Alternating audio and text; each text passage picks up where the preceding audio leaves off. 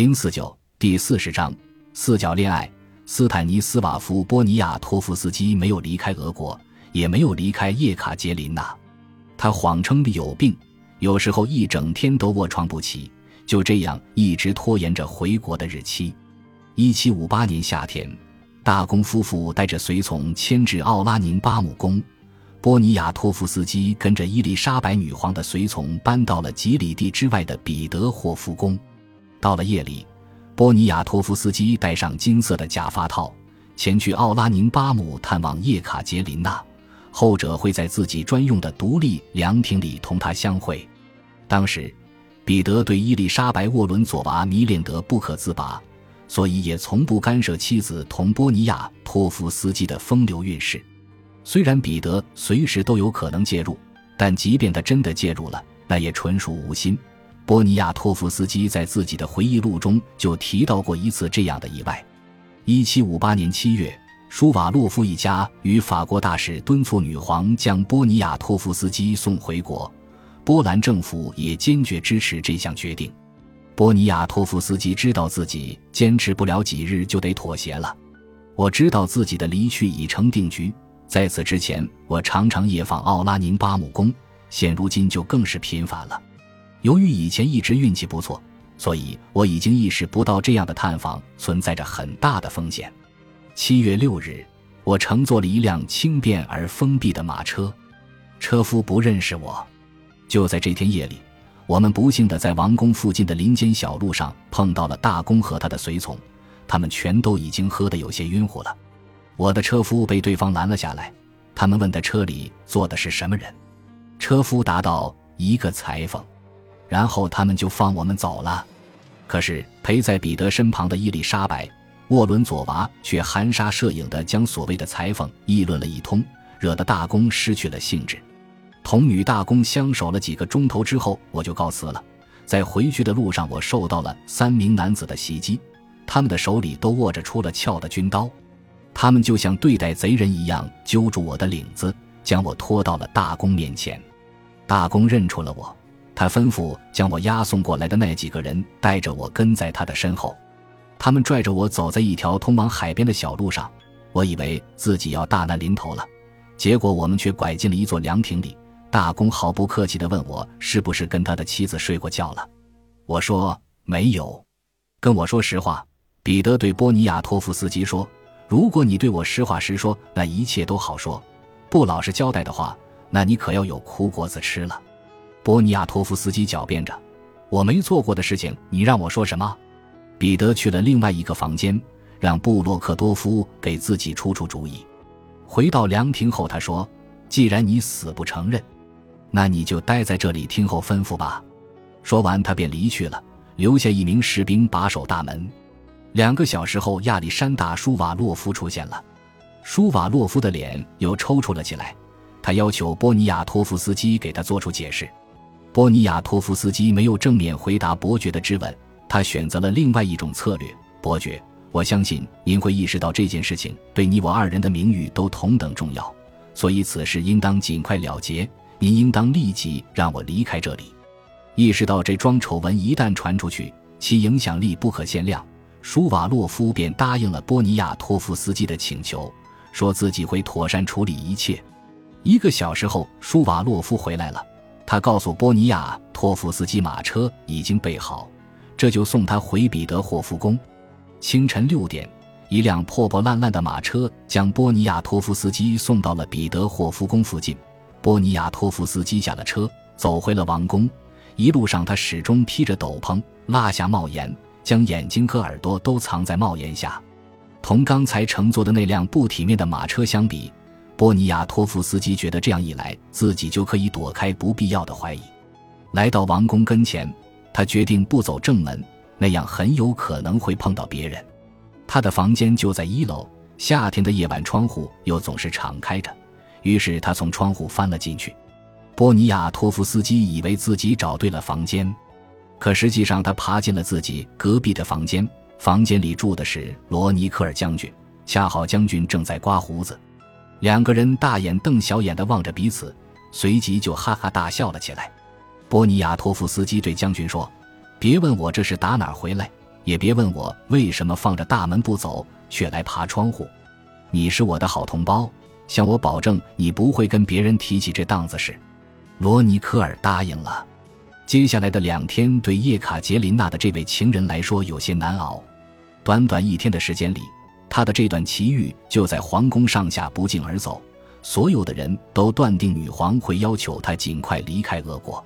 想要延缓情人的离去，叶卡捷琳娜觉得唯一的希望就在于让自己的丈夫得到安抚。她放下内心的骄傲，找到了伊丽莎白·沃伦佐娃。后者心满意足地看着平素不可一世的女大公，苦苦哀求着自己。很快，叶卡捷琳娜就想方设法给波尼亚托夫斯基送去了一张便条，告诉他自己已经成功的与丈夫的情妇达成和解，接下来对方就会去安抚大公。叶卡捷琳娜的成果让波尼亚托夫斯基看到自己在俄国继续逗留下去的希望。在彼得霍夫宫举行的一场宫廷舞会上。在同沃伦佐娃共舞的片刻间，波尼亚托夫斯基附在对方的耳边说：“您知道自己有能力，同时让几个人都得到极大的幸福。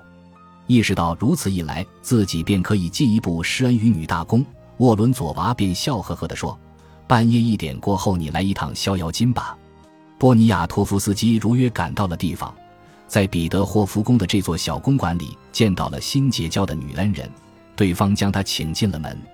事后，波尼亚托夫斯基写道：“在公馆里，大公友好而随意地接待了我，他看上去非常开心。他说：‘干嘛不从一开始就对我交心交肺呢？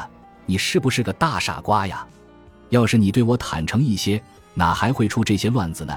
对彼得的指责，波尼亚托夫斯基没有否认，但他随即转移了话题，盛赞大公手下保卫王宫的赫尔斯泰因卫兵训练有素。”他的吹捧讨得了彼得的欢心。一刻钟后，彼得说：“嗯，咱们已经成了好友。我想这儿应该有人很想念你吧。”说完，他就去了妻子的卧室，将她从床上拽了起来。等他在睡衣上套了一条宽松的袍子，赤脚穿上拖鞋后，就不容分说地拉着他走出了卧室。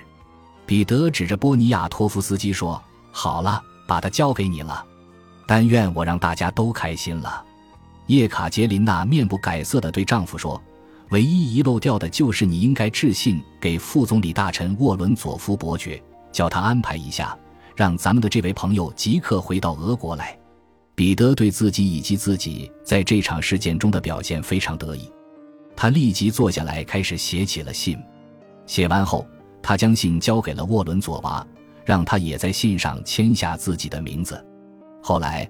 我们就围着房间里的小喷泉坐了下来，聊天嬉闹着，席间充满了欢声笑语，仿佛所有的人都无忧无虑。直到凌晨四点，我们才相互告别。听起来或许很疯狂，但我发誓我说的全都是实话。第二天，所有的人对我的态度都大为改观。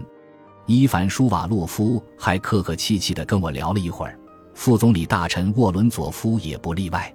波尼亚托夫斯基写道：“这种和睦的关系不仅维持了下去，而且彼得还主动巩固着几个人的关系。”波尼亚托夫斯基说：“在大公的逼迫下，我后来又四度造访了奥拉宁巴姆宫。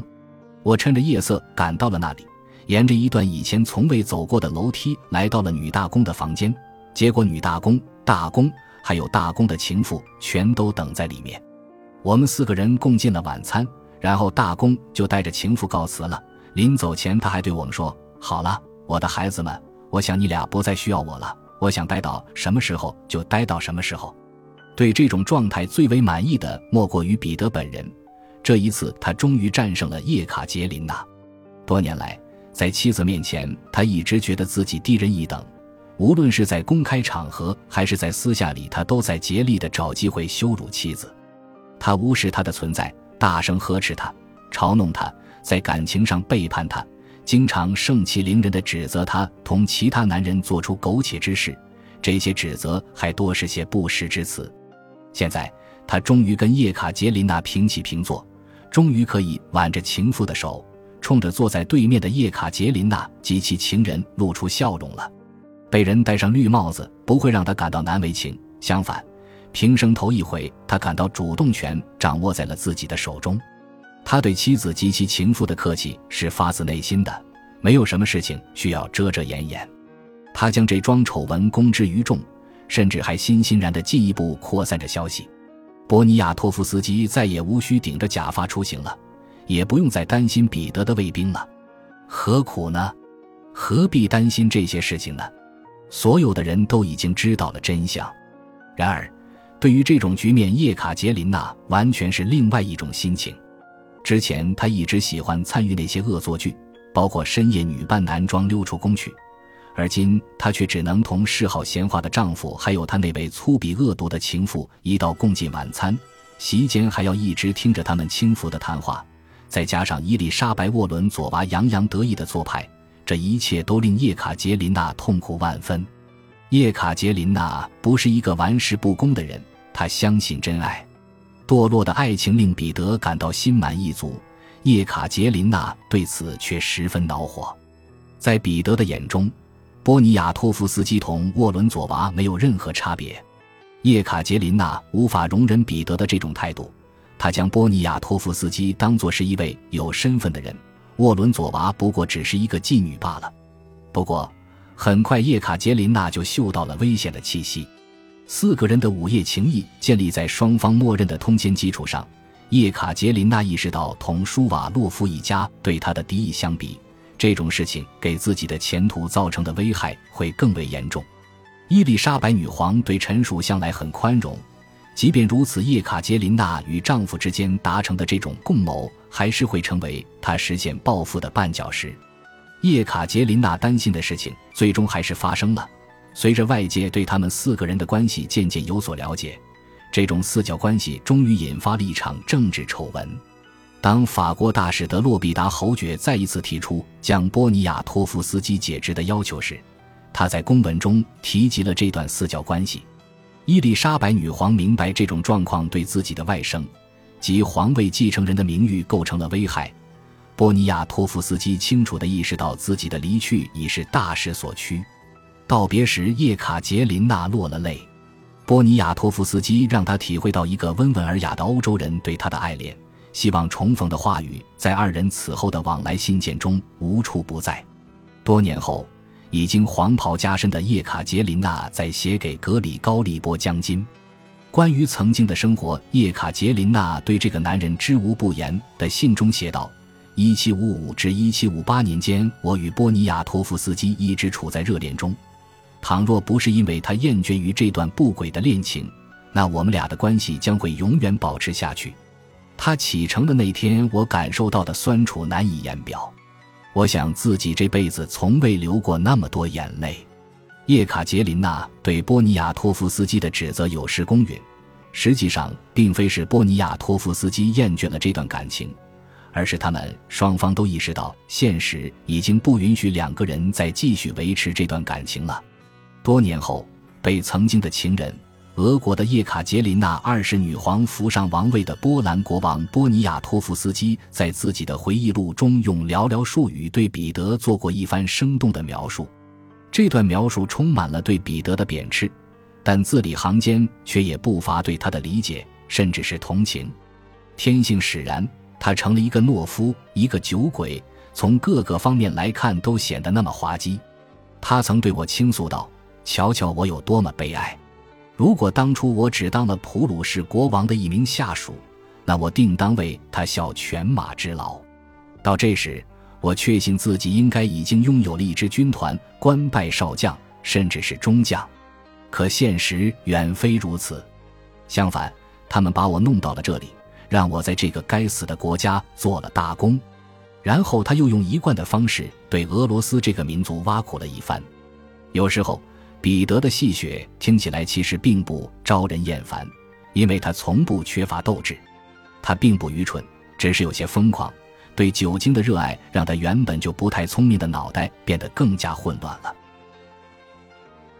本集播放完毕，感谢您的收听，喜欢请订阅加关注，主页有更多精彩内容。